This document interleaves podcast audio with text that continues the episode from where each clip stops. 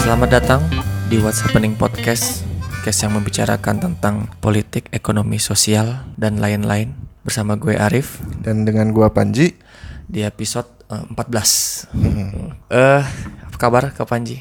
Kembali lagi nih Iya.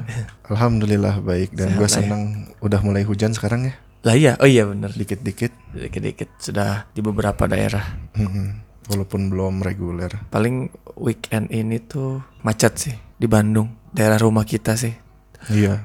Ya, Iya, ada lu- konstruksi ya. Masalahnya tuh kan ada wahana baru ya Eh ada taman baru yang baru diresmiin Oh iya iya Iya kan benar. Taman Asia Afrika tuh pas malam minggu tuh pasti wah sampai panjang gitu macetnya dan Hmm. deket daerah situ juga mau lagi ada pembangunan jembatan layang lagi jadi macetnya double double lah makanya mending gak usah kemana-mana sih Kayaknya tadi pagi juga macetnya luar biasa Iya. mau keluar ke arah kota ya. ya ya ini juga sih apa bukannya aneh atau gimana ya maksudnya kok bisa berbarengan gitu antara ada wahana baru dan adanya pembangunan ini kan jadi kayak eh, makin double double aja macetnya makin menjadi-jadi udah mem udah memang macet ya daerah-daerah Kayaknya lupa dipertimbangkan sih. Iya. Kayak gitu kayak gitu mah. macetnya tuh sebenarnya kalau di taman baru ini karena banyak yang parkir liar sih gua gua ngerasain kemarin waktu malam minggu mau keluar ini macet apa taunya wah, banyak yang parkir di luar daerah situ jadi Iya sih, Udah biasanya penuh. gitu. Mm-mm. Yang kayaknya bakal jadi ikon kota Bandung deh nanti ya. Sentral kayak Sentral Park kayak gitu. Iya. Bukan Sentral Park kayak Mekarta ya. Soalnya gede juga ya. Iya, gede, gede banget. Mhm. Tapi belum banyak pohon, masih Iya, Mungkin masih kalau, kelihatan eh, panas kalau siang kalau tuh ya. kalau nanti udah ada pohon rindang gitu wah, menarik sih. Jadi lumbung paru-paru eh, apa, oksigen kok lumbung paru-paru. Tapi yang gue sayangkan ya kalau ada apa ya, taman baru gitu Iya, iya. atau tempat baru aja lahan parkir itu nggak selalu dipertimbangkan oleh yang bangunnya. Mhm, benar-benar. Jadi kayak akhirnya kan yang bikin macet karena orang mau ke sana tapi nggak dapat parkir, Iya, Misalnya iya. parkir pinggir jalan, harus parkir di trotoar. Mm, Tapi kalau dilihat si taman ah, taman Asia Afrika ini kayak gede kok lahan parkirnya sebenarnya. Cuman karena animo masyarakat aja sih. Kebiasaannya ya. Iya, karena animonya kebiasa apa man- animo masyarakat sangat antusias gitu, Hmm, sehingga pas lagi weekend tuh melebar kemana-mana, berbondong-bondong. bagi motor tuh kan memakai aja trotoar di di parkir, gitu. Ya sedikit update dari kota Bandung. Iya, iya. Eh, ada apa lagi kak yang lagi yang lu baca? Gua Iya. Kayaknya nggak ada kemarin- nggak ada nggak ada berita yang baru ya? Eh, Masih berlanjut aja gitu masalah-masalah. berita yang panasnya ya lanjutan yang kemarin-kemarin ya. Mm-mm. Karena gue kemarin nonton ini kan parlemen Inggris tuh. Ah iya iya. Yang Gue lagi- nonton juga di di Euronews. Pas, Iya di YouTube ya live ya. Iya. Gak sengaja lihat tuh ada iya, ada ini lagi di ini nih. Lagi di sidang nih Oh, oh. di parlemen Inggris kan. Parlemen Inggris. Kalau gue nonton tuh nggak se- seperti yang gue bayangkan gitu. Iya, iya. Gue kira lebih rapi, lebih teratur. Gak taunya tetap aja kayak Sama aja, pasar ya. teriak-teriak. Kayak di kita juga ya. Iya ya. Kayak di Di kita makan instruksi instruksi gitu. Bari nggak jelas teh anjing ngomong naon ini. ternyata sama aja di mana-mana. Iya. Ya, Parlemen. Sedangkan kalau kita misalnya ke pengadilan ya harus diem, harus rapi, Iya. harus beradab lah. Ternyata kan Sopan gitu. Ah, ah, harus sopan. Eh ternyata Sama-sama ya. Terus apa yang lu tingginya malah yang lu tonton apa tuh? pas gue nonton tuh pas banget se- waktu si Boris Johnson lagi ngomong Mhm. terus salah satu orang partainya dia Ah. orang partai konservatif mhm, si dokter Lee ya kalau nggak salah Hmm. itu dia masuk ke ruangannya terus duduknya di sisi oposisi jadi kalau Oh. di Inggris itu kan ada sisi government sama oposisi Mhm. sisi pemerintahan dan oposisi itu duduknya hadap-hadapan Mhm. yang satu sebelah kiri yang satu sebelah kanan gitu lah Iya iya. jadi biar tahu ini tuh temen atau musuh gitu Iya iya iya. tadinya kan Boris Johnson dia punya mayoritas tipis ya Iya. dia cuma mayoritasnya tuh cuma dua orang gitu Hmm. eh satu orang Satu orang. Mm-mm. terus begitu dokter Lee sama satu lagi gue tapi lupa yang satu lagi namanya siapa Hmm. yang sama-sama barengan dokter Lee duduk ke ke kursinya oposisi Iya, itu. iya. di situ Boris Johnson langsung kekurangan mayoritasnya langsung hilang di saat itu juga Waduh. dan yang gue suka tuh si dokter Lee ini dia kayaknya sengaja nge-timing dia duduknya itu pas Boris Johnson lagi ngomong Mhm. Dan Dr. Philip Lee ini salah satu orang yang tadinya setia ya sama, Setia sama konservat- partainya. sama partainya.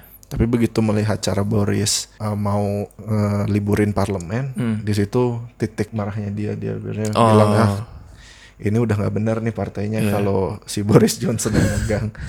Ya udah mendingan gua Cabut gitu. cabut aja. Dia akhirnya sama pindah ke demo. Dan sebelumnya juga Boris Johnson mengultima, maksudnya ngasih tahu kan bu- kalau ada yang pengkhianat lu bakal gua keluarin lu dari partai lu gitu-gitu kan. iya, dia yang ngancem. Ngancam gitu kan. Terus akhirnya 21 orang yang berkhianat waktu voting soal No deal Hmm. Brexit ya. deal Brexit Iya. ya kan si Boris kan Ya, setelah setelah yang ini ya, setelah Hmm. itu di- ada voting kan. Iya.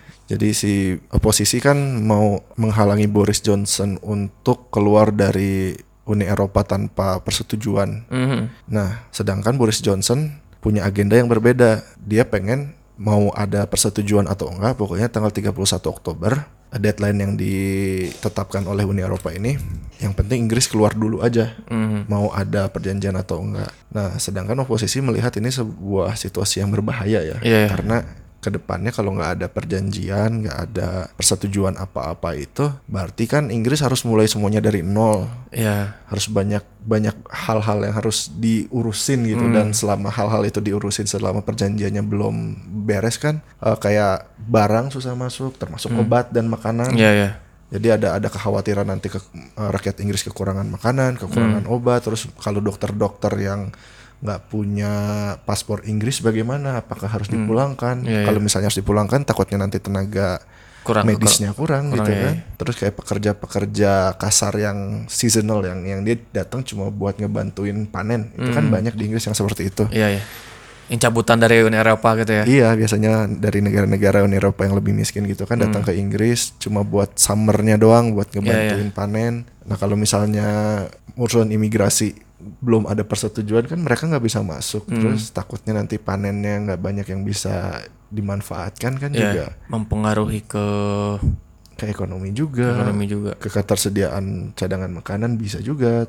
terpengaruhi. Makanya mm, oposisi ini akhirnya mau membuat sebuah ini ya Plan. hukum ya. Oh. Iya, jadi siapapun yang jadi PM-nya Inggris ini untuk jaga-jaga kalau Boris Johnson mengundurkan diri sebenarnya. Oh iya. Jadi siapapun PM-nya Inggris, pokoknya se- eh, nggak boleh keluar dari Uni Eropa tanpa meminta ekstensi perpanjangan deadline tanggal 31 Oktober itu. Hmm, Iya, iya, iya. Jadi diundur lagi gitu. Jadi diundur untuk eh, pemerintahan bisa ngebikin perjanjian baru.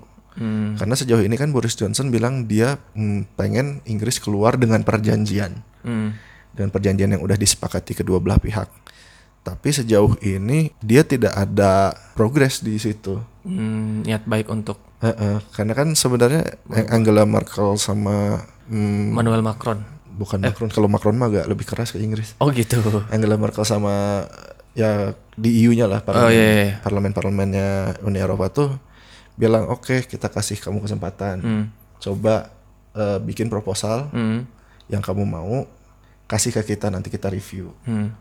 cuma kan sejauh ini Boris Johnson nggak nggak ada itu langkah ke situnya Oh gitu nggak bikin dia belum iya dia bilang sih dia udah udah ngirim draftnya. wah kayak perwakilan gitu Oh, perwakilan. Hmm. untuk mulai negosiasi kecil-kecilan cuma waktu di kemarin waktu gua nonton tuh kan eh, oposisinya Johnson tuh member of parlemennya banyak yang minta Johnson buat memperlihatkan Hmm. Mana gitu. ya mana perjanjian yang katanya udah disiapin ya coba tunjukin ke kita tunjukin kalau itu tuh beneran ada jangan Iya, ngomong doang gitu tapi ternyata kan mm, Johnson nggak bisa Hmm, nunjuk- memperlihatkan itu nggak bisa nunjukin karena memang kata orang dalamnya Johnson emang nggak nggak udah dia dia lebih mempersiapkan untuk no deal Brexit dibanding untuk bikin perjanjian baru. Oh iya iya. Jadi memang tujuan dia ya udah yang penting kita no deal dulu. Yang penting kita keluar dulu. Deal or no deal. Iya iya. Baru kita urusin segala sesuatunya belakangan. Kayaknya itu dengan harapan kan kalau misalnya UK keluar tanpa perjanjian kan UK bakal banyak masalah tuh. Iya iya. Tapi Uni Eropa kan juga jadi banyak masalah yang s- dari situ juga ya, Iya, masalah yang harus mereka hadapi. Karena kan itu bukan sesuatu yang gampang untuk diurus ya. Ya dan dan apa UK di Uni Eropa tuh sangat eh, berpengaruh gitu. Iya, kan dia ekonomi ketiganya Tiga- yang terbesar, ketiga yang terbesar. yang banyak ngesubsidi Uni Ngesubsidi Eropa Uni juga Eropa. kan. Makanya mungkin eh, harapan Boris Johnson itu dengan Inggris setuju untuk keluar tanpa deal, Hmm. maka Uni Eropa akan lebih apa ya mm, mau mengalah. Jadi Harapannya, ya. eh, harapannya Boris tuh jadi biar ya udah kita ancam aja mereka, kita keluar tanpa deal, kita susah mereka susah supaya mereka mau ngalah Hmm. supaya permintaan kita mau mereka terima. Mereka terima. Tapi kan eh, banyak orang yang nggak yakin akan ini ya posisi Uni Eropa yang iba akan Inggris. Ya ya. Jadi banyak yang mengira bahwa ya strategi itu belum tentu berhasil karena Perancis sendiri udah bilang Hmm. kalau dia nggak akan ngasih perpanjangan lagi. Hmm. Berarti kan di situ Perancis udah se- siap dengan no deal Brexit. Iya ya. Dia udah tak udah udah udah merencanakan sesuatu, udah buat rencana untuk no deal Brexit. Jadi eh, kemungkinan Uni Eropa akan tunduk terhadap permintaan Inggris hanya karena diancam no deal itu bukan sesuatu yang pasti gitu loh. Iya ya. Dan emang kan kita di episode 13 ini kan 14. Biasa 13 kan kita bilang ya pasti Uni Eropa nggak ingin Inggris keluar dari Uni Eropa tuh biar jadi contoh bahwa kalau lu mau keluar lu susah kayak kayak Inggris nih gitu-gitu kan. Kalau Kata gue sih kayak gitu. Jadi nggak akan dipermudah juga gitu dengan pemikiran si Boris Johnson ini. Mm-mm. Tergantung ini juga sih karena kan untuk mereka bikin deal itu berarti ha- ham- semua negaranya harus setuju ya semua member Semua anggota anggota Uni Eropa. Uni Eropa. Nah, kalau ada satu aja yang nggak setuju kayak Prancis Hmm. gitu kan, itu akan mempersulit. Kalau Iya, Jerman menurut gua Merkel dia orangnya lebih mau negosiasi ya. Iya iya. iya. Dia benci perpecahan kan. Benci Kalau gua lihat. perpecahan karena dan eh, dia didesak ekonomi juga sih. Iya. Ada beberapa Makanya ini ya Brexit ini masih semakin memanas. karena- semakin memanas. Boris Johnson setelah jadi PM kekuatannya langsung menurun drastis. Ya nggak nggak koar-koar kayak dulu ya. Iya, setelah dia eh, memecat 21 anggota Anggota yang- partai dia yang kan Iya. karena karena memberontak karena mau berkhianat. Ada mantan menteri juga kan mantan menteri yang waktu zaman Theresa May kan. Iya, ada mantan menterinya zaman Theresa May, ada juga cucunya Winston Churchill, Waduh. pahlawan Inggris Pahlawan kan itu ya. Inggris. Dan salah satu orang yang sangat dihormati oleh Boris Johnson sebenarnya Sebenarnya. Winston Church- Churchill. Karena kan Win- Winston Churchill tuh orangnya nasionalis juga, Iya, sangat iya, nasionalis kayak Johnson. Itu kan idolanya dia. Itulah dia. orang yang British banget lah gitu yang yang membela ya inilah negaranya banget Negara banget. eh cucunya sama dia akhirnya di Di kick. dikeluarin, Dikeluarin Iya, karena nggak setuju kan kata cucunya juga juga- kata cucunya Winston Churchill juga partai konservatifnya Inggris itu udah nggak kayak dulu lagi sejak Brexit Hmm. jadi kalau kita nggak setuju dengan dengan Brexit atau kita mereka nggak nggak sejalan pemikirannya bagaimana cara membawa Brexit ini terjadi gitu ya, itu dianggap kayak pengkhianat gitu. Oh iya. Iya iya, iya benar sih. Jadi, Tapi terlihat kayak Boris Johnson semakin ke- terlihat kayak otoriter ya. Terlihat semakin otoriter. Otoriter kelihatan Eh, jadi dikasih. Dan dia juga langsung di- dia bilang kan di awal-awal sesi eh, kemarin tuh Hmm. parlemen tuh di parlemen dia bilang dia nggak akan eh, ngadain pemilu. Dia bilang kan pertama dia mau eh, bikin deal, dia nggak mau keluar dari I- Uni Eropa tanpa deal dan dia juga nggak mau ngadain pemilu pas sebelum dilantik PM. sebelum eh setelah setelah dilantik sebelum, eh, Sebelum si- banyak yang berkhianat sama dia Oh sebelumnya.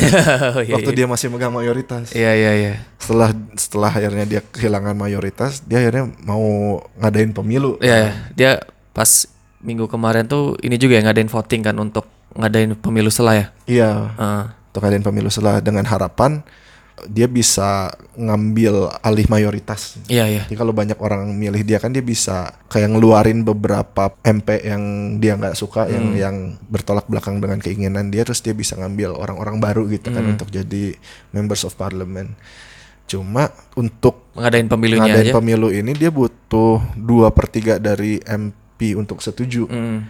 Sedangkan dia setengahnya aja nggak dapet gitu kan MP itu. Iya iya.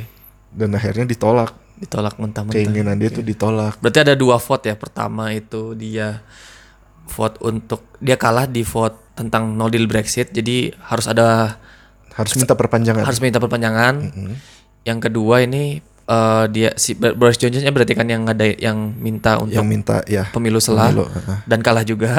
kalah juga Nanti apa selanjutnya bakal masih ada belum lagi ya belum. belum lagi jadi eh, Setelah ini maksudnya apa? Pas dia udah tahu kalah ada pemilu selah makin berarti makin membuktikan bahwa Boris Johnson nih udah kayaknya udah nggak akan men- ini lagi sih nggak akan maksudnya ya kalah popularitasnya emang Ah, udah menurun popularitas banget ya. turun gitu. dan dia juga sampai akhirnya harus manas-manasin Jeremy Corbyn kan untuk Oh gitu. iya soalnya dia dia manas-manasin tuh biar Jer- Jeremy Corbyn setuju akan ada pemilu Iya gitu. iya. Oh iya iya. Jadi biar kayak ya udah kita ya udah penil- pemilu Oh, aja gitu. Buktiin kalau misalnya lu masih mayoritas gitu kali ya. Iya itu betul. Eh manas-manasin ngata-ngatain di parlemen. Tapi kocak sih. Ya, se- eh, ya si Jeremy Corbynnya, ya dia sekarang lagi megang mayoritas. Iya, iya. Dia nggak perlu ngapa-ngapain, dia nggak perlu tunduk ke Johnson kan. Iya benar benar. Jadi ya Itu harus sebenarnya Johnson takut ya. Udah mulai asasnya udah panik mulai dia, mulai panik. Karena eh, kalau dia nanti eh, kan ini undang-undang yang eh, mengharuskan pemerintah minta perpanjangan waktu. Hmm. ini kan katanya udah hampir pasti akan di approve nih. Iya. Jadi kalau Oh, nanti Johnson Dia approve sama parlemen MP. sama MP dan s- sama ratunya juga kalau Oh, nggak gitu, salah gitu. ya. Dia kan paling nggak mau tuh meminta-minta ke Uni Eropa ya. Iya iya. iya. Dia nggak mau Gengsi kalau ya. gengsinya diinjak-injak kan. kalau dia nggak minta itu, dia bisa dipenjara karena itu udah jadi hukum. Jadi Nah. kalau kalau dia nggak men- menaati hukum itu, Boris Johnson bisa dipenjara dia Hukum di dari parlemen itu. dari perintah. parlemen itu. Jadi Oh. mau nggak mau Iya, dia dia harus- ha- mi- pilihannya antara dia minta ekstensi atau dia di penjara. Ah. Gitu. Heeh, makanya si Boris Johnson kan parlemen masih aktif nih minggu ini Minggu ini masih. karena minggu depan kan akan diliburkan oleh Boris ya. Iya iya. Nah minggu ini Boris Johnson masih mau mengusahakan pemilu setelah ini Pemilu selak. untuk terjadi. Sedangkan mem- parlemen dan oposisi mau mempertarungkan prorogging yang kemarin kita bahas. Oh iya. Jadi mereka nggak mau diliburkan. Gak mau diliburkan. tapi agak sulit untuk ngelawan itu katanya karena udah disetujui oleh ratu. Ah gitu ya. Sulit juga ya. Udah Sulit ada- juga drama Brexit. Jadi minggu ini masih panas banget nih kayaknya di Inggris. Karena akhirnya setelah setelah dua sesi parlemen kemarin Hmm. yang Boris Johnson kalah telak, Hmm. mulai berkurang lagi nih eh, teman-temannya Boris. Banyak yang ada beberapa yang akhirnya keluar dari partai juga dan gitu. keluar dari pemerintahan. Oh ngundurin diri. Eh, mengundurkan diri karena mereka nggak setuju dengan Ada yang menteri-menterinya juga. sikap-sikapnya Boris Johnson. Ada yang menteri yang turun nggak? Kalau nggak Eh, salah ngun- turun ngundurin diri. ada ada jadi ada Secretary of State for Work and Pensions tenaga kerja ya Menteri Tenaga tenaga kerja, kerja ya itu dia mengundurkan diri dari kabinetnya Boris Johnson Hmm. dia namanya Amber Rudd ya sejak eh, Johnson mengeluarkan banyak Eh. ini ya eh, anggota partainya dia Iya. sikap itu banyak yang nggak suka kan Hmm. eh, anggota konser- partai konservatif akhirnya banyak yang eh, memilih untuk mengundurkan diri jadi kekuatan Johnson di parlemen Berkurang. makin berkurang aja ini. Kalau misalnya terjadi pernah pemilu selah terus taunya Boris Johnson kalah gitu. dia makin lemah aja di parlemen Oh. Tap- jadi Tapi tapi PM tetap tetap dia. PM tetap dia soalnya itu kan pemilu salah cuma buat eh, ngegantiin members of parliament ya Oh, gitu. bukan buat milih Milih perdana menteri. perdana menteri itu step berikutnya setelah itu mungkin bisa kalau oposisi Mau ngajuin. mau ngajuin vote of no confidence atau mau ngadain pemil apa pemilihan buat prime minister juga mungkin bisa ya. Hmm, iya, iya. Cuma biasanya masih dia dulu gitu. Nggak bisa ini kayak ngajuin Brexit jilid 2 gitu. Nah, eh, Jeremy Corbyn tuh pengennya kayak gitu. Jadi eh, partai buruh ya, Partai Buruh Labour. partai buruhnya Jeremy Corbyn. Walaupun di, di di dalam partai tersebut juga masih banyak agenda-agenda yang berbeda-beda ya. Hmm. Cuma kemarin eh, dikatakan bahwa targetnya ya untuk ngambil alih eh, mayoritas dan pemerintahan. Setelah itu mau ngadai eh, mau membuat proposal Oh, proposal. deal baru un- ke Brussels. Setelah Brussels bisa setuju atau tidaknya, mereka juga akan nanya ke warga Inggris apakah kita tetap mau Brexit atau Wah, enggak. Aduh, gila gila gila. Mm-mm. Dalam waktu yang sempit ya. Sampai Dalam Oktober waktu yang gitu. sempit tapi hamp- kayaknya hampir nggak nggak tahu sih kayaknya nggak mungkin. Sulit, sulit sekali. tetap ya nggak tahu lah nunggu kejutannya aja Kejutannya Boris Johnson di penjara sih. Atau dia dia bisa juga resign.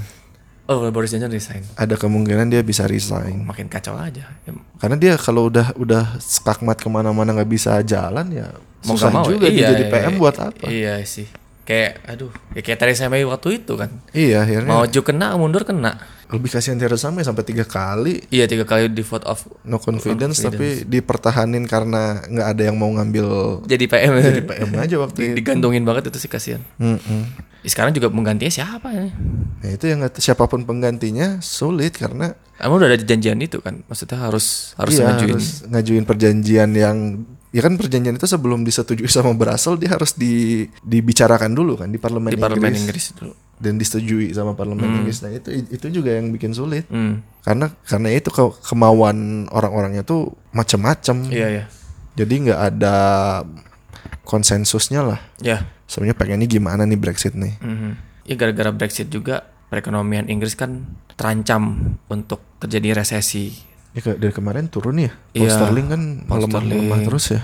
beberapa hari melemah terus kayak ya kuartal kemarin aja maksudnya kuartal 2 atau bulan April sampai Juni atau semester 1 gitu eh kuartal 2 doang deh pertumbuhan ekonominya kan minus Hmm. minus 0,2 itu kan udah kayak warning gitu Tapi dan Jerman sama Prancis juga Jerman Minus juga kan ya Euro- Eropanya juga jadi ya bisa jadi eh dengan adanya perang dagang Cina Amerika juga itu kerus Ngaruh ya. kerusuhan Hong Kong nah itu meng- apa, mengakibatkan adanya gejala-gejala bahwa akan terjadi resesi gitu jadi ya saling berkaitan maksudnya Inggris dan misalnya Brexit dan perang dagang Amerika. Amerika sama Cina nih sebagai apa ya top spotlight gitulah iya sih. jadi bisa mengaruh kemana-mana gitu Uh, bukan ngaruh kemana-mana sih pengusaha pun jadi misalnya investor-investor tuh jadi kayak wait and see aja gitu kita mau invest misalnya invest di, di Inggris lah kepastiannya gimana iya ya karena nggak ada deal eh, gitu ya. itu. eh, terus kalau gua mau bikin pabrik atau si gua mau invest di Amerika atau di Cina ya kepastiannya kayak gimana atau mau ekspor ke misalnya orang Indonesia mau ekspor ke Amerika sama ke Cina kepastiannya gimana gitu kan akan bermasalah atau bermasalah enggaknya ya. ya makanya ini kan menimbulkan hal-hal yang eh menimbulkan ketidakpastian kan Hmm, sehingga ya pengusaha juga eh, nggak ingin bergerak banyak gitu Mereka menunggu kepastian dulu berarti. ya. iya kayak di Inggris kepastiannya gimana peraturannya apa di Cina Amerika juga gimana nah ini yang beberapa ekonom nih bilang bahwa bakal terjadinya resesi sih Resesi di apa beberapa sebenarnya dunia cuman ya nggak dimulainya dari Dari- dari- Amerika Inggris gitu. iya bisa dari negara-negara maju Berarti gitu. Iya, kita juga bisa kena dampaknya. ya? kita kena dampak dari resesi mereka cuman apakah kita resesi juga kayaknya menurut gue nggak begitulah karena kita pertumbuhan ekonomi kan cukup tinggi Iya Hmm. iya. 5% sekarang tuh kalau misalnya kayak negara maju kan dia tipis-tipis tuh Ya. Amerika aja target 2% kan Mm-mm. padahal cuman sekarang cuman satu komaan jadi kayak untuk turun ke minusnya tuh cukup dekat, Dekat gitu ya. kan. ha, ha, ha. gitu kecuali yang emang ada masif gitu nah itu bisalah kita kena terus ini juga sih apa apa menurut ekonom gitu memprediksinya kan tahun 2020 Mm-mm. akan terjadi eh, resesi ya, karena adanya drama-drama eh, Inggris sama Uni Eropa terus Drama-drama politik gitu. ya. politik, ya trade war Cina ini nah tanda-tanda lain juga ada di dari negara lain nih kayak pelemahan ekonomi di ke Argentina sama eh, Turki nah Oh, yang kemarin lu bilang Argentina iya apa incumbentnya kalah ya? incumbentnya kalah pala- eh, pemilihan pemilihan awal gitu Iya. kalah langsung eh, Ekonominya langsung anjlok. Enggak sih, obligasinya sih. ya. Oh, obligasinya. Obligasinya tuh surat utangnya tuh apa, default. Kalau nggak salah dia ada- nggak bisa bayar deh.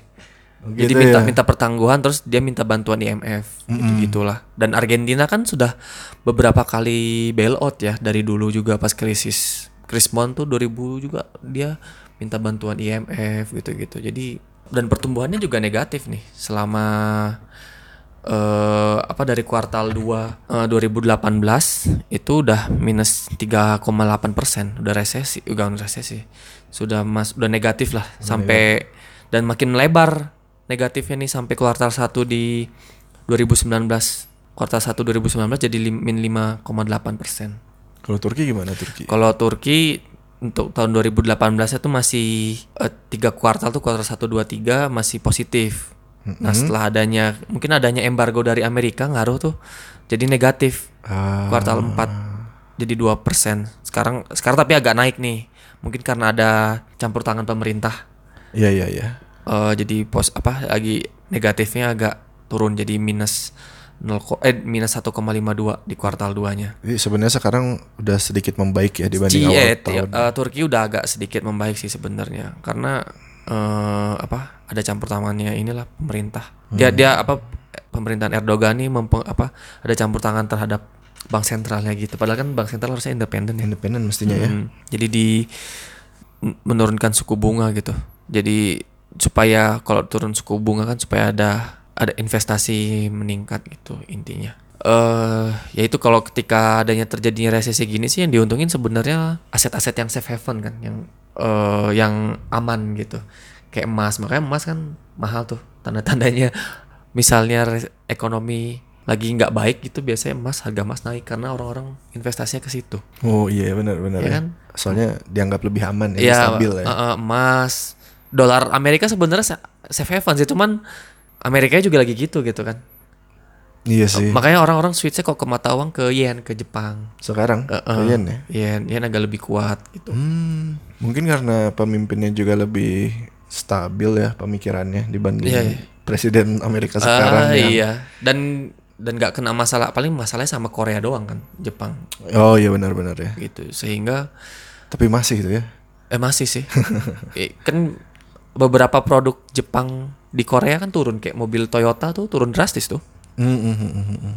gitu sih ya ada ancaman dari itu sih karena ketidakpastian global juga lebih tinggi gitu makanya kan di negara-negara lain juga pada nurunin tingkat suku bunga kayak di kita supaya intinya meningkatin investasi lah Hmm. gitu beberapa kayak Malaysia gitu ya terus Chili gitu nurunin tingkat suku bunga dan untuk mengantisipasi adanya resesi makanya itu gitu di Indonesia sendiri juga lagi siapin buat rencana takut kalau kalau terjadi beneran gitu 2020 Ini emang membuat ekonom agak ketar-ketir ya pertanda-pertanda ini ya. Mm, kayak misalnya kayak di Inggris aja kan si produksi manufakturnya turun Hmm.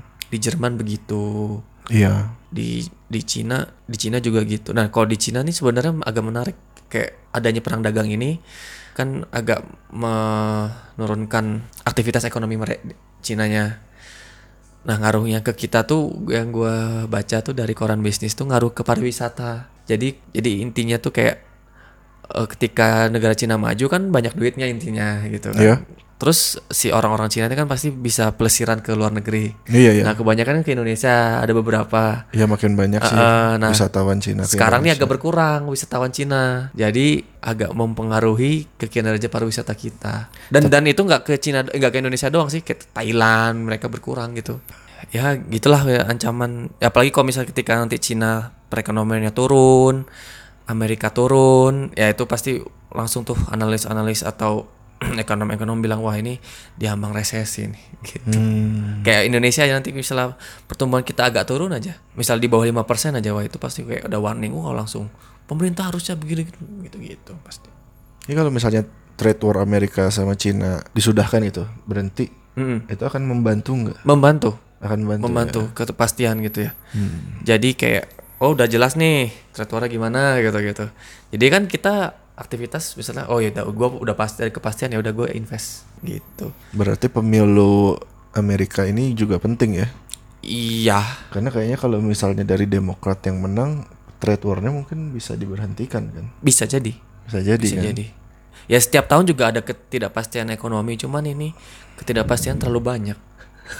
Iya lagi banyak masalah sih di mana-mana. Iya, kayak, kayak kayak di Hong Kong gara-gara gara-gara demo kan ekspektasi apa ada surat utang Hong Kong ini- eh atau Hong Kong langsung nggak masuk daftar negara yang tempat wisatanya bagus gitu. Iyalah, da- demonya hampir tiap hari. Tiap kan? hari Terus gitu. airportnya juga dicoba dicegah kan? Ah, ah, ah. Orang ke airport Orang dicoba-coba. jadi semakin males gitu. Dan itu kan nanti nge- nge- ngaruh ngaruh ke perekonomian mereka juga gitu. Pengusaha-pengusaha ya bisa ke ke mana misalnya ke indeks indeks harga saham Hong Kong juga gitu-gitunya kan Tapi bank-bank belum pada cabut kan dari Hong Kong? Bang-bang sih belum sih. Belum ya. Belum ada warning. Baru kalau paling di, ya yang udah ada wa- apa yang udah cabut tuh kan Inggris karena emang takutnya karena kan pusat ekonomi apa sih perbankan eh keuangan Eropa kan kada- pada rata-rata pada bangunnya ba- eh, pada buka cabangnya di Inggris. Oh iya. Jadi iya. mereka move. Cuman kalau di Hong Kong sendiri masih keresahannya pengusaha-pengusaha sih. Gue nggak jadi dap- nggak dapat ini nih. Iya kan kemarin si eh, Carrie Lam kan Oh iya ke. pemimpinnya Hong Kong kan dia sempat ngadain meeting ya sama pengusaha-pengusaha Hong Kong. Mhm. Terus di situ kan dia bilang direkam sama nggak tahu sama siapa gue lupa.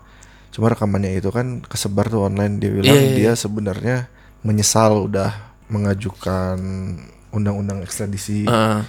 dan dia bilang dia kalau dia bisa mm, mencabut undang-undang itu secara permanen dia akan. Hmm. Dari situ kayak orang membacanya berarti Carrie Lam ini sebenarnya masih di bawah pengaruh Beijing yang nggak mau undang-undang itu dicabut. Oh iya iya. iya. Tapi yang mengejutkan eh, di hari apa ya Rabu atau Kamis kemarin tuh akhirnya Carrie Lam eh, mencabut Mencabut permanen undang-undang ya? Hmm. se- di secara permanen Dem- dengan harapan protes-protes di Hong Kong bisa berhenti. Iya iya.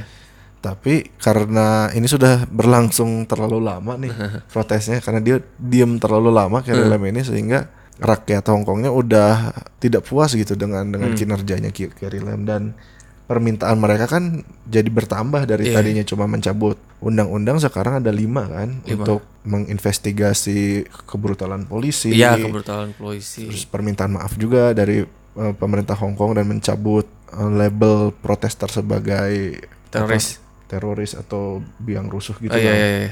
rioters gitu jadi permintaan-permintaan lainnya tuh belum dipenuhi iya iya. Karena sehingga berat juga sih kayaknya.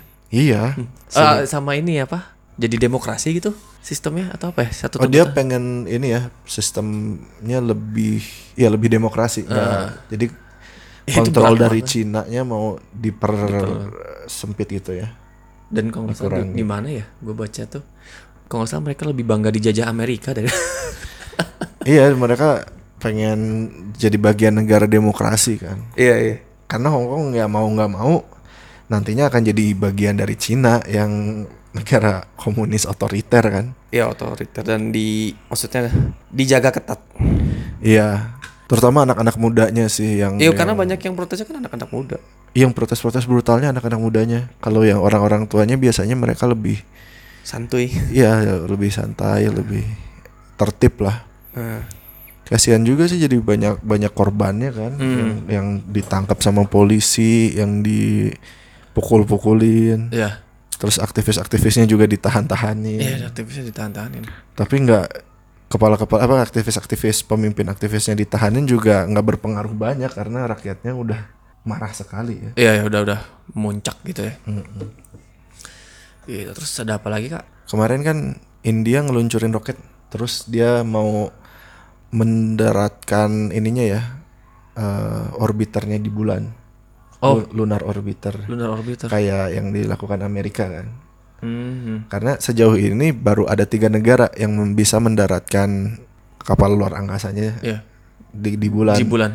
Itu Amerika, Rusia sama Cina. Oh. Jadi India tuh berniat jadi negara keempat. Wede. Cuma kemarin gagal. Gagal kenapa? Ini udah kedua kalinya yang pertama gagal, ini yang kedua kali dia eh, misinya berjalan lancar sampai eh, orbiternya itu udah tinggal 100 meteran gitu dari permukaan bulan. Terus tiba-tiba eh, hilang kontak gitu. Itu ada ada astronotnya. Enggak, Nggak enggak ada. ada. Enggak ada robot. Cuman robot aja. o- o- eh, orbiter secara otomatis. Cuma ya sejauh ini walaupun orang yang menjajakan kaki di bulan tuh udah dari berbagai macam negara ya. Cuma mereka kan biasanya melalui NASA yaitu Amerika. Hmm. Iya iya. Rusia, Soyuz dari Rusia atau dari Cina. Hmm. Nah, India tuh pengen Mencoba coba milestone ini baru ya. milestone-nya. karena dia lombanya sama Israel. I- Israel juga lagi lagi Iya, Oh, mencoba, cuma gitu. kemarin dia juga gagal juga. Iya. Makanya India bilang oh, nggak mau gue kalah sama Israel, gue pengen jadi negara keempat nih yang bisa mendaratkan eh, pesawat di, bul- di bulan. Iya. iya. Terus gagal. Akhirnya diejek deh sama Menteri Luar Negerinya Pakistan. Kok gitu? ya karena Diejek. Iya. masalah Kashmir kan mereka masih panas kan. Terus diajaknya ke ya ya gue nggak membaca persisnya ejekannya gimana ya cuma katanya kayak dibilangin "Lu daripada buang-buang dana buat eh, Mandaratin. men- ya mendaratkan pesawat di bulan mendingan atur ekonomi lu yang lebih kesulitan kan India juga ekonominya maksudnya walaupun ekonominya bagus ya mungkin Iya. tapi kan relatif bagus temen banyak mm, bagian-bagian negaranya yang masih miskin, masih banyak orang-orang yang sangat-sangat miskin. mereka ininya tinggi gitu apa Gini rasio itu apa kayak eh, pendapatan apa ke- kesenjangan Kesenjangannya ya, heeh. iya sangat tinggi. Iya, iya. Sampai gue lihat ada video eh, yang menasehati katanya jangan lu lebih kaya daripada pemerintahan lu. Terus di video itu gue ngelihat Ferrari jalan di jalan yang berlubang-lubang ya di India. Allah di kita Iya. Jadi mah kayak ya juga sih ngapain gue punya Ferrari kalau jalannya belum benar. iya iya iya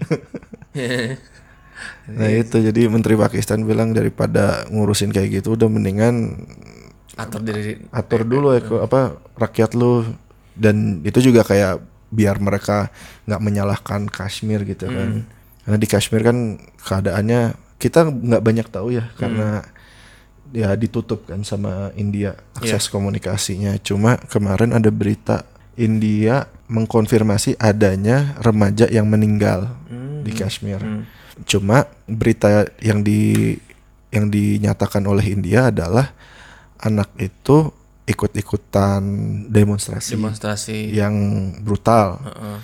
Terus eh, orang-orang demonstrannya itu pada ngelemparin batu ke polisinya India. Hmm.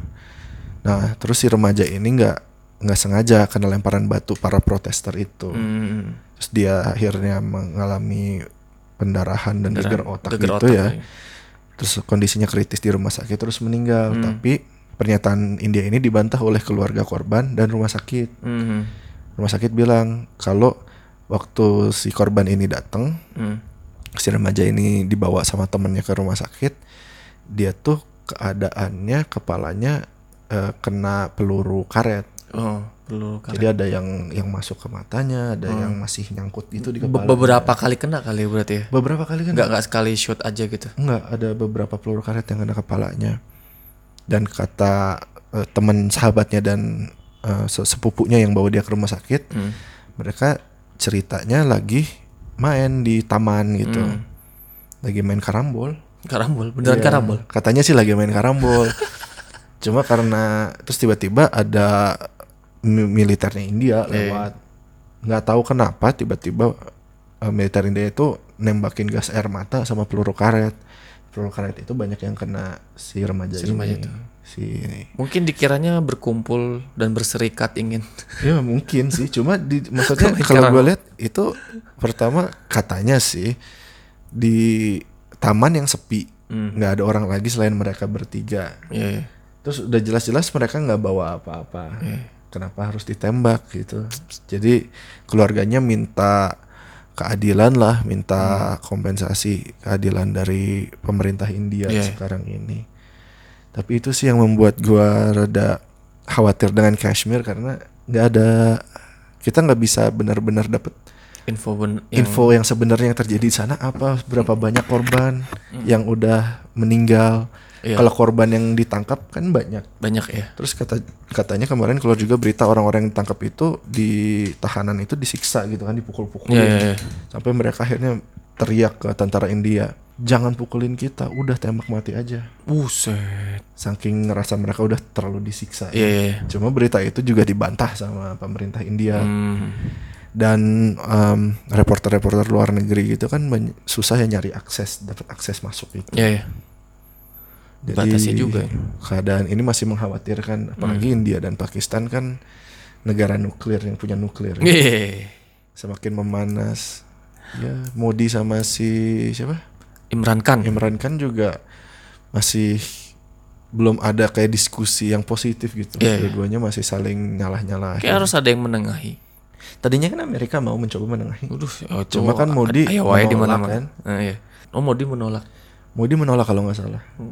Agak emang negara-negara Asia tuh kalau diminta gitu ada ker- agak keras tuh. Ngapain lo ikut? Ya soalnya kan ya mereka soalnya kan pernah menjajah gitu ya orang, orang barat tuh pernah menjajah. Menjajah Cina, menjajah Iya, iya. India, menjajah kita ya kalau agak-agak curiga sih menurut gua masuk akal ya. gitu. Eh, Dan lagian Modi juga menurut gua nggak mau ngelepas itu gitu, Kashmir. ngelepas Kashmir. Dia nggak dia nggak mau kompromi sebenarnya. hmm, arogan juga ya. Padahal terlihat kalem gitu di sosial medianya. Eh. Iya itu bermuka dua. Aduh. Kalau kata gua nggak ada bedanya sama Netanyahu. Oh, Netanyahu eh, Israel Benjamin. Eh, dan mereka berteman kan? Iya, ah, Berteman, dia sal- ya saling lomba-lomba ke bulan ngapain coba? Iya, Mending menanam pohon dah. Lumayan kan. Lumayan. Terus apa lagi Kak? Yang ramai? Eh, ada lagi? Eh, dari Kashmir belum sih. Belum ada lagi. Ya, Tambahan. Gue masih susah juga nyari beritanya. Kalau gue soalnya kalau gue ngetik Kashmir di Google gitu kan, Ah. terus gue ituin newsnya banyaknya dari media India yang Oh, yang mungkin beritanya yang propaganda. keluarnya dan gue nggak nggak bisa percaya berita-berita gitu. Eh, eh, eh, eh, kayak gimana gitu ya? Iya.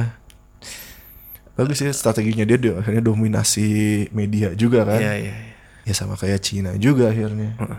Sama kayak eh nggak jadi deh. Eh, Terus kalau di dalam negeri apa nih? Ya yang rame itu ini apa ada upaya untuk melemahkan KPK revisi UU KPK itu yang diam-diam ternyata yang gue baca eh gue gua- ini nggak nggak banyak sih yang gue tahu Iya. katanya tuh DPR udah kayak mau ngesahin undang-undang eh re- re- revisi UU KPK ini gitu Iya. jadi udah ada di meja presiden gitu jadi kan harus kalau ingin ngesain UU kan harus ada tanda tangan eh, legislatif sama eksekutif kan Iya. mungkin eh, tinggal dikit lagi nih katanya mau bakal disahin sih karena kalau presiden pun nggak tanda tangan selama 30 hari eh kalau misal presiden nggak tanda tangan selama 30 hari katanya bisa apa udah auto lah gitu udah auto bakal disahin sama DPR gitu gitu dan terus ada poin-poin kru- kontroversial ini di dalam si revisi undang-undang KPK-nya ini Apa aja tuh? pertama ada pegawai KPK itu tidak lagi independen Mm-mm. Terus kedua ada KPK perlu meminta izin kepada Dewan Pengawas dalam melakukan penyadapan maupun penyitaan dan penggeledahan. Perlu minta izin ke dewan pengawas. Ya, jadi kayak mungkinnya nah mungkin nanti DPR bakal ngebuat lembaga pengawas KPK mungkin. Tapi yang bisa dikontrol sama DPR juga. Ah bisa jadi, bisa jadi gitu. Gue takutnya sih gitu. Jadi kerjanya KPK bisa dibatasi dia- dibatasi diawasi juga. Dibatasi dan dewasa, iya. Jadi yang diincar bisa dikasih tahu duluan, cuy, sembunyiin duitnya kemana gitu. Eh, bisa jadi mungkin mungkin. Jadi kayak udah ada kong kali kong makanya itu Ada lagi nggak? Terus ada lagi nih penyelidik hanya boleh dari kepolisian, jadi nggak boleh dari Terus gimana kalau yang diselidikinya orang kepolisian? Ya ini makanya kan rame-rame tuh kemarin save KPK, save KPK. Ih, kan banyak, udah ada petisinya yang Oh, Itu ada. yang Ini udah petisi sempet- online gitu yang untuk membatalkan UU i- Oh undang-undang gitu. ini. Gue nggak tahu sih sampai segitunya. Ada, cuma mungkin nggak nggak populer. Kalau kemarin ya. sih pegawai KPK turun ke jalan ya, maksudnya ke CFD Hmm. bahwa ini tuh terjadi gitu. Terus ada tidak ada penyelidik penyidik independen. Penyidik independen tuh berarti yang dari KPK -nya mungkin ya. Iya yang yang nggak nggak terkait sama siapa-siapa. Ah, ah, ah, bener. Terus penuntutan KPK harus berkoordinasi dengan kejaksaan. Tapi itu masuk akal sebenarnya. Kalau buat gua sih harus kerja sama-sama kejaksaan. Karena kan Iya kalau pas di menuntut, persidangan. ya? Iya Iya. kan harus. Ah, Tapi takutnya kalau misalnya kasusnya dari kejaksaan sendiri, iya juga sih. Benar ya. ya kan, atau dari pe- pemerintah, gitu. Terus hilangnya kriteria penanganan kasus yang meresahkan publik. Wah, ini gimana nih? Hilangnya kriteria penanganan kasus yang meresahkan publik. Wah, ini kayaknya yang kasus-kasus.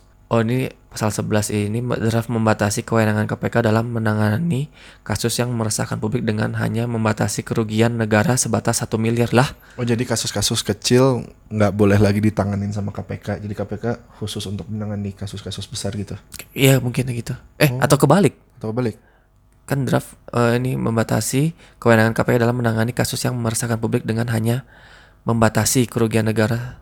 Oh berarti di atas itu ya deh. Pada Artinya untuk artinya untuk penanganan suap akan sulit ditangani KPK. jadi korupsinya yang korup- suap-suapan itu akan sulit tanganin KPK. Iya. Jadi kayak korupsi langsung ngambil duit yang yang Iya. yang boleh gitu ya. Gak ngerti juga ya ini gue bukan orang hukum jadi bingung juga pokoknya kriteria penanganan kasus yang meresahkan publik gitu. Hmm.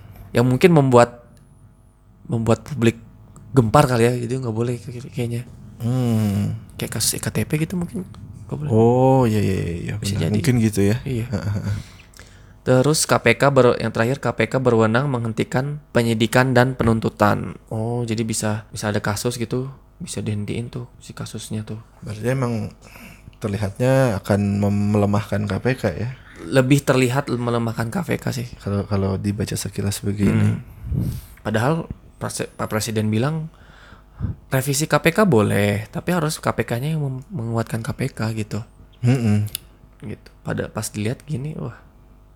Ternyata ada ada terlihat bahwa ingin melemahkan KPK. Ini yang yang bikin gue curiga. Ini orang yang yang setuju dan apa membuat undang-undang ini siapa aja sih?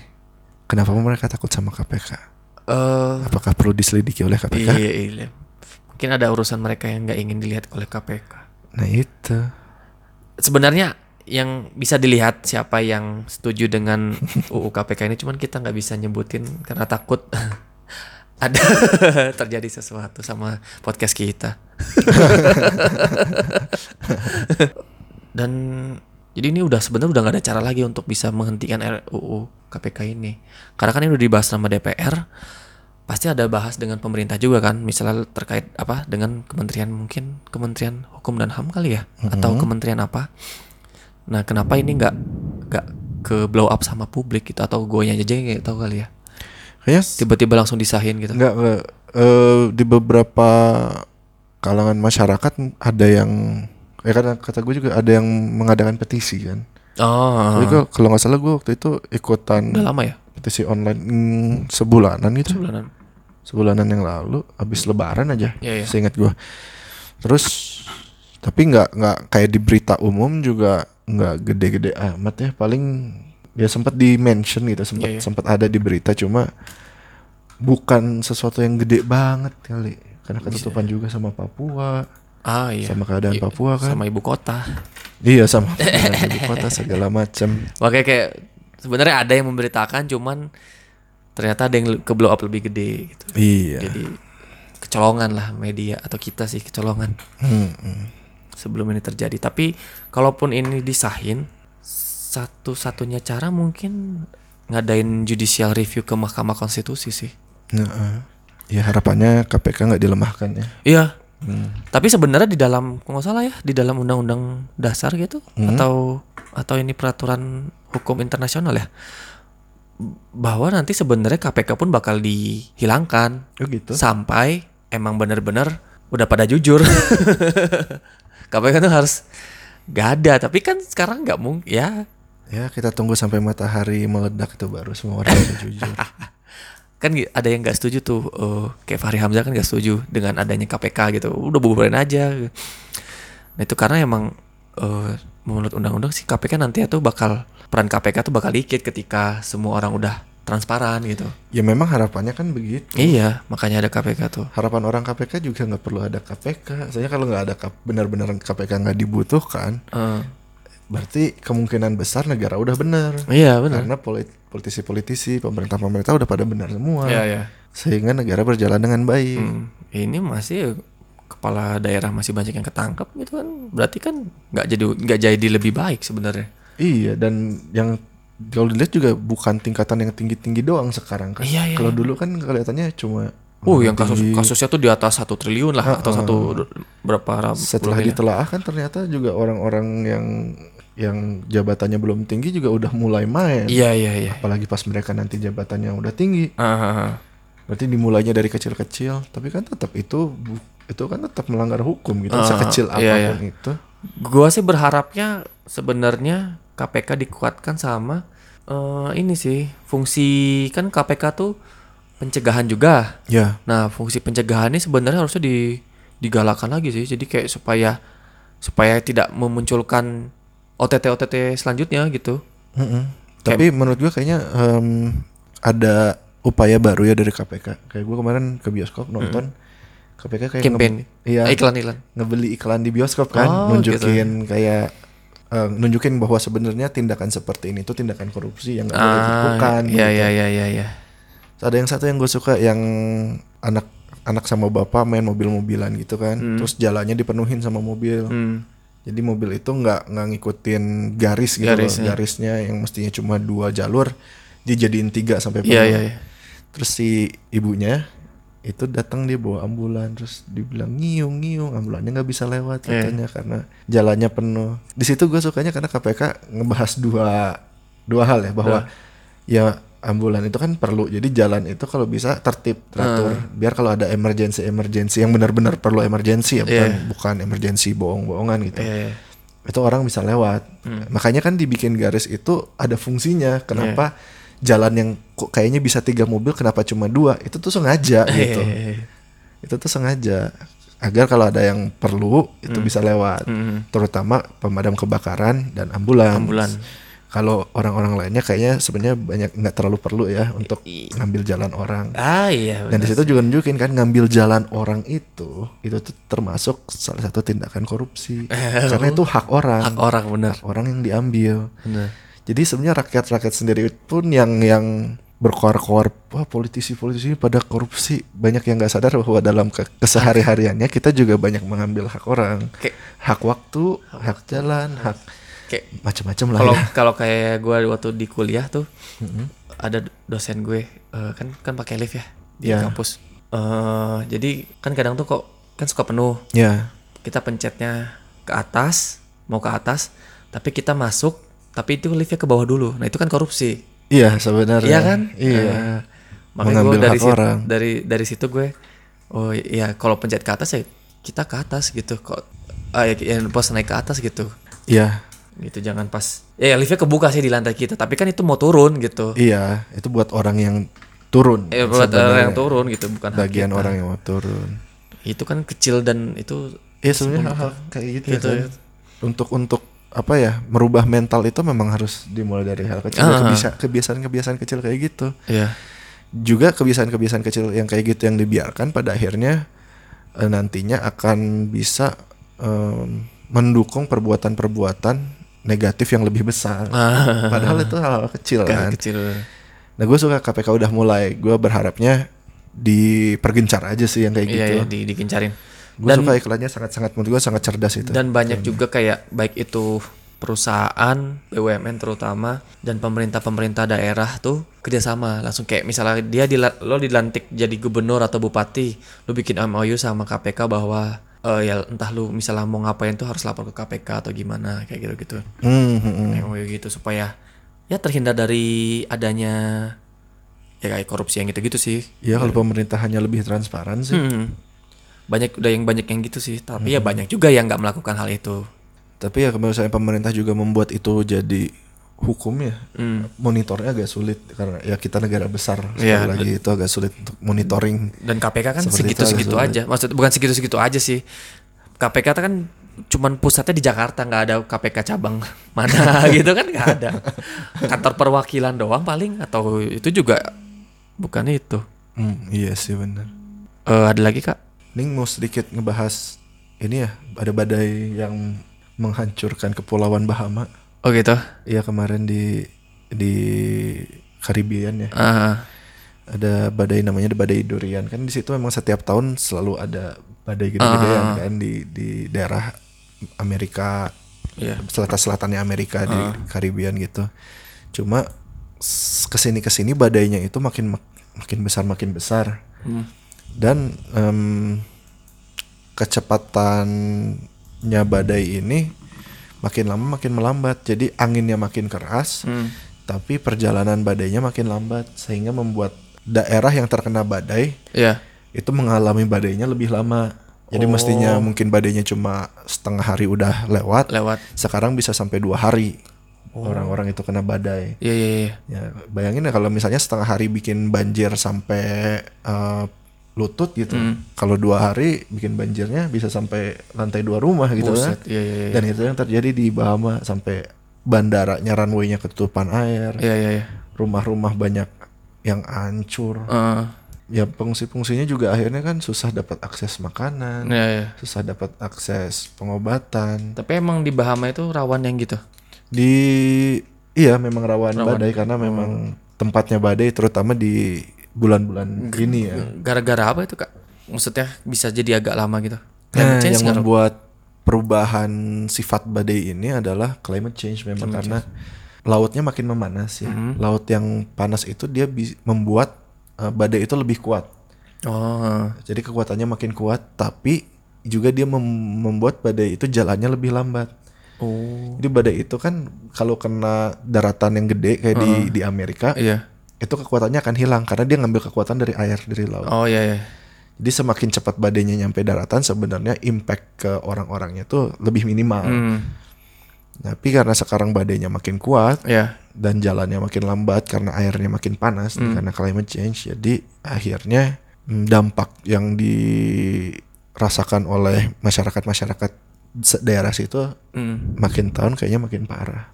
gitu mengerikan ya semua tidak berlanjut ya Iya, jadi climate change ini banyak banget ya efek yang sulit, buat ditebak. ya. iya iya iya benar makin makin nggak ada kepastian dari cuaca Iya, kayak eh, musim panas ini kan dibilang musim panas terpanas di Eropa yang Iya, iya. pernah ada. Terus tadi gua baca eh, prediksi dari Badan Meteorologinya Inggris, dibilang setelah the hottest summer, Hmm. winter ka- tahun ini akan jadi the coldest winter. yo Jadi perbedaan panas dan dinginnya itu akan sangat ekstrim. Iya. Dan itu akan sangat mempengaruhi banyak orang dan banyak eh, mempengaruhi struktur juga Iya. bangunan-bangunan kalau cuaca ekstrim seperti itu kan.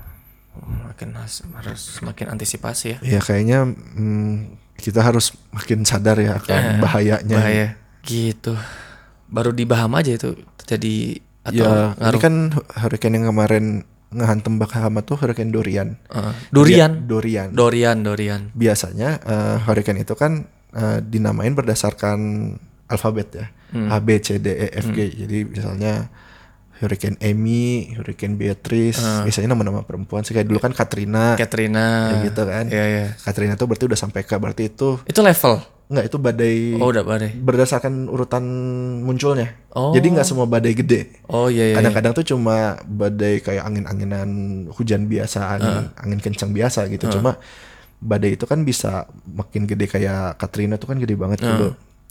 Nah berarti kalau hurik- eh, Hurricane Dorian ini baru, baru badai keempat, baru di awal-awal musim berarti itu udah gede banget.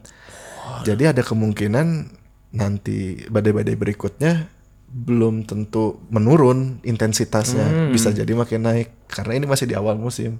Karena ini masih sampai D, oh iya gitu masih ada E F G H I J K L M N O. oh gitu Iya, ini masih badai keempat berarti. Jadi musimnya baru mulai aja udah ada badai segede ini. Oh, gitu gue baru tahu loh yang gitu-gitu. Ya, semoga Ya, berdoa. semoga kita semua bisa menyadari lah Iya. bahaya. Ya, walaupun mungkin badai-badai gede nggak ke Indonesia ya, nggak ke Indonesia, cuma kita kan juga kena kena dampak dari cuaca tuh ke, angin. ini ya m- apa pertanian perkebunan. ya. Ah iya iya iya. Banyak yang gagal panen nantinya Iya. bisa jadi. Karena karena kan katanya panasnya bergeser nih, makin lama. Jadi itu Terus kita juga jadi bingung kan prediksi kapan musim panen, kapan mu- Iya, iya, bisa mulai nanam. iya iya. Kapan panen itu kan jadi berubah. Heeh. Yang tadinya udah turun temurun kebijaksanaan para petani itu kan Iya iya. yang udah dijaga turun temurun tahu kapan mulai nanam, kapan mulai panen. Yang udah terprediksi itu ntar ke depannya amburadul lah. Iya, Jadi iya, harus persediaan makanan bisa terancam gitu. Benar-benar harus ada stok buffer buffer stok. Iya, harus ada buffer stock juga. Itu bakal n- nantinya ngaruh ke inflasi ka- karena ada ya gitu-gitulah. Iya. Ah, ribet. Ah, gitu. Paling gitu sih dari gua Itu aja gue minggu juga. ini. Mm-mm. Nah, ada. Gak ada lagi. Eh, udah aja dulu kali ya. Kita sudahi dulu ya. Ya, Heeh. sampai ketemu. Eh iya, kalau ada saran atau itu ya.